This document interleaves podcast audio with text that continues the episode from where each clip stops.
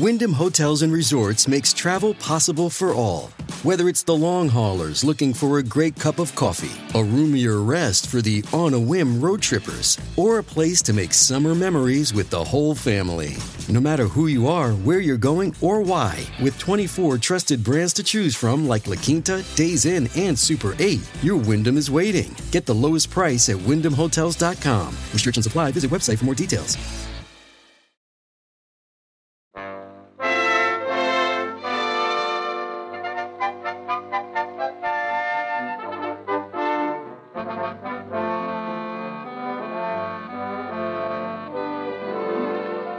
European diplomats argue over who shall ride first on a funeral train. A great popular song hit is discovered by accident. Can you imagine that? Well, friends, this is Lindsay MacHarrie back with you again to present, with the able assistance of my cohorts of the Nimble Tongue, another set of strange facts in this session of Can You Imagine That? After just a minute and a half, we'll be back, so be with us, won't you?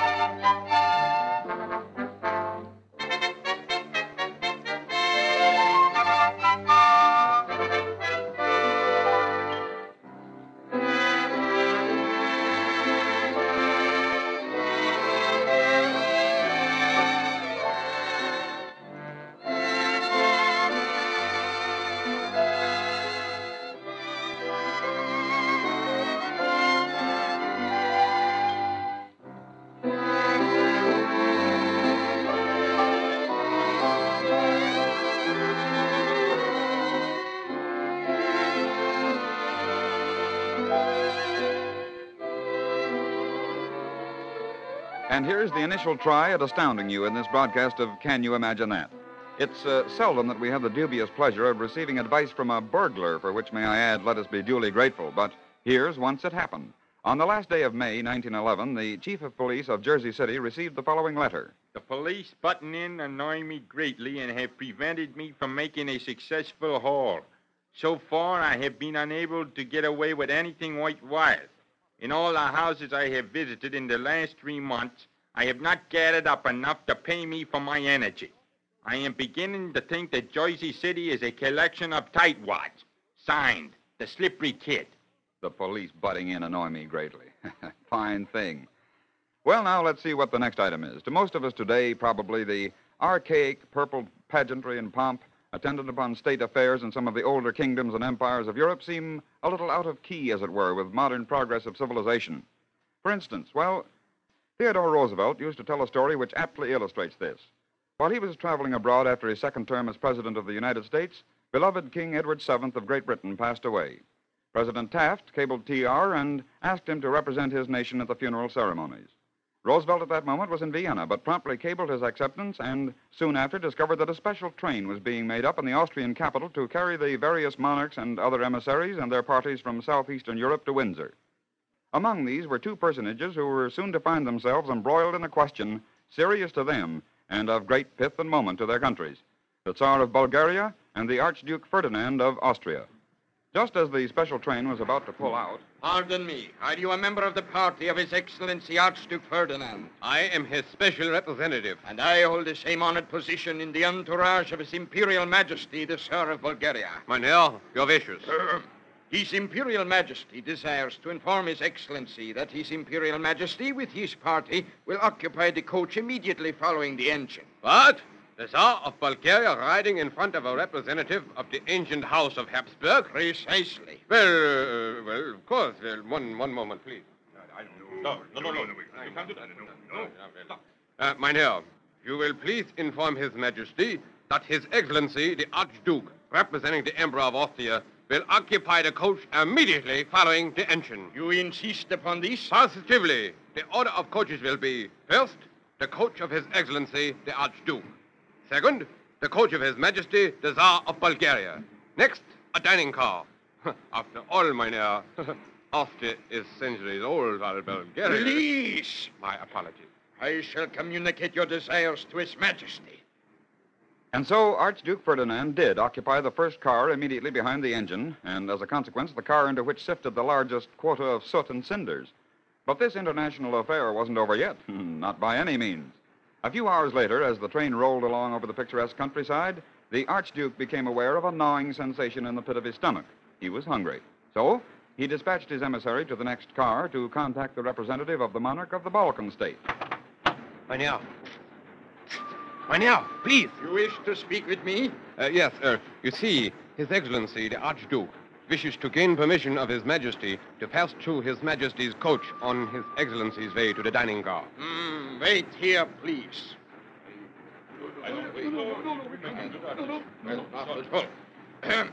His Majesty regrets that there are so many problems of international consequence involved in His Excellency's request, and there being no precedents upon which His Majesty can possibly make a decision without the assistance of his legal and diplomatic advisers, and inasmuch as His Majesty's legal and diplomatic staffs are a great number of miles away in the capital of Bulgaria, and inasmuch as this coach must be concluded to be, for the time, titular Bulgarian property, it is deemed unwise to grant His Excellency the Archduke of Austria a visa to pass through His Majesty's court. Well, you, you mean to say that you, you mean That that unfortunately, His Excellency regretfully must wait until the train stops in order to pass around His Majesty's coach to the dining car. Bah!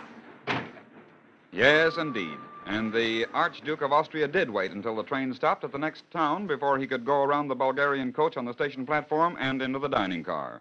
And then, after he had finished his meal, the train was again on its way, and he had to wait in the dining car for another stop so that he could re enter his own coach next to the engine. Can you imagine that? And uh, we wonder whether or not in the following few years such incidents as this might not have lost their extreme significance for Ferdinand of Habsburg, particularly on that day in 1914 when he and his wife gazed into the muzzle of a student's revolver at Sarajevo, the revolver that was to end their lives and touch off the tinder of the Great World War. You know, chance remarks have often been the inspiration for some of our most successful popular songs. I'm sure that you've heard of many of them, but I always find it interesting to trace some of these stories down to their original source. Here's one which resulted in the composition of an old time number you all know. A number of years ago, a young actor named John F. Palmer had just completed the current theatrical season in a tour of the play The Two Orphans, starring Kate Claxton.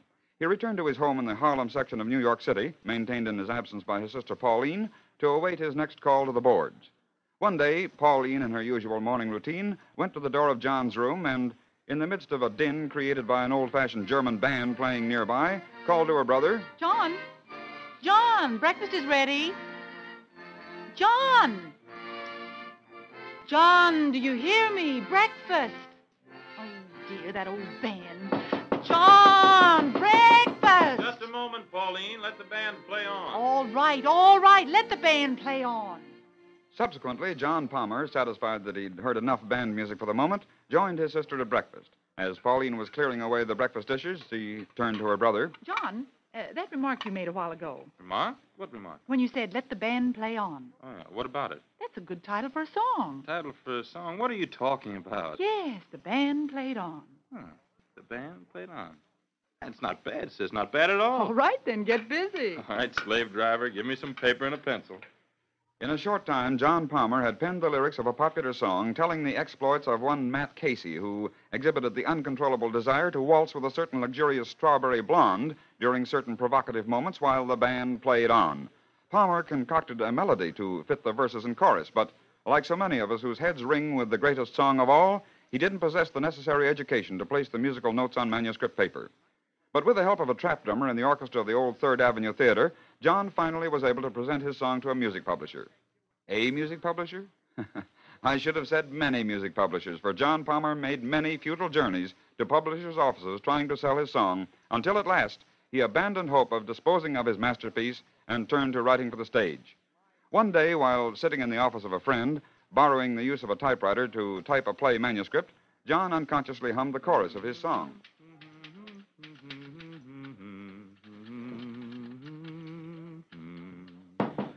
Come in. Yes, sir. My name is Ward, Charles B. Ward. Oh, yes, Mr. Ward, of course.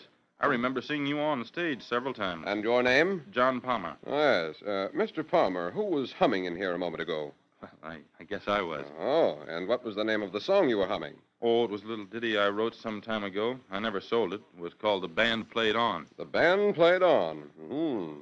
And uh, you never sold it, eh? No, sir. Well, Mr. Palmer, I've recently turned to publishing music on a rather small scale. I like your song. How would you like to sell it to me?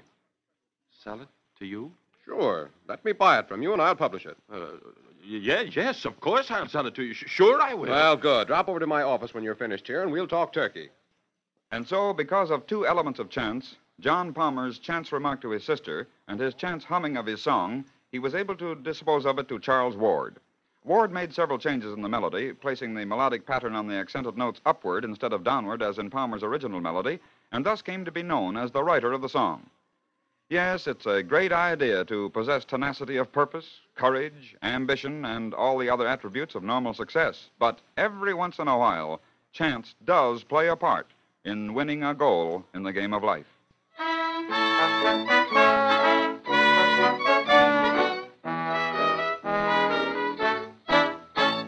Matt Casey formed a social club that beat the town for style and hired for a meeting place a hall. When payday came around each week, they greased the floor with wax and danced with noise and vigor at the ball. Each Saturday you'd see them dressed up in Sunday clothes. Each lad would have his sweetheart by his side. When Casey led the first grand march, they all would fall in line behind the man who was their joy and pride. For then Matt Casey would waltz with the strawberry blonde, and the band played on. He'd glide across the floor with a girl he adored, and the band played on. But his brain was so loaded, it nearly exploded. The poor girl He'd leave the girl with the strawberry curls, and the band played on.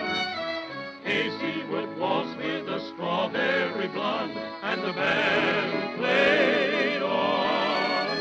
He'd glide across the floor with the girl he adored, and the band played on.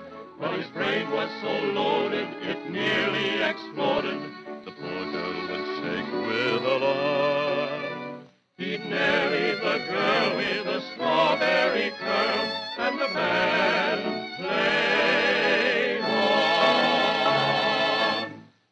There you have it, ladies and gentlemen, another session of Can You Imagine That? This is Lindsay MacHarrie inviting you very cordially to be back with us when we visit your station again. And until then, goodbye now.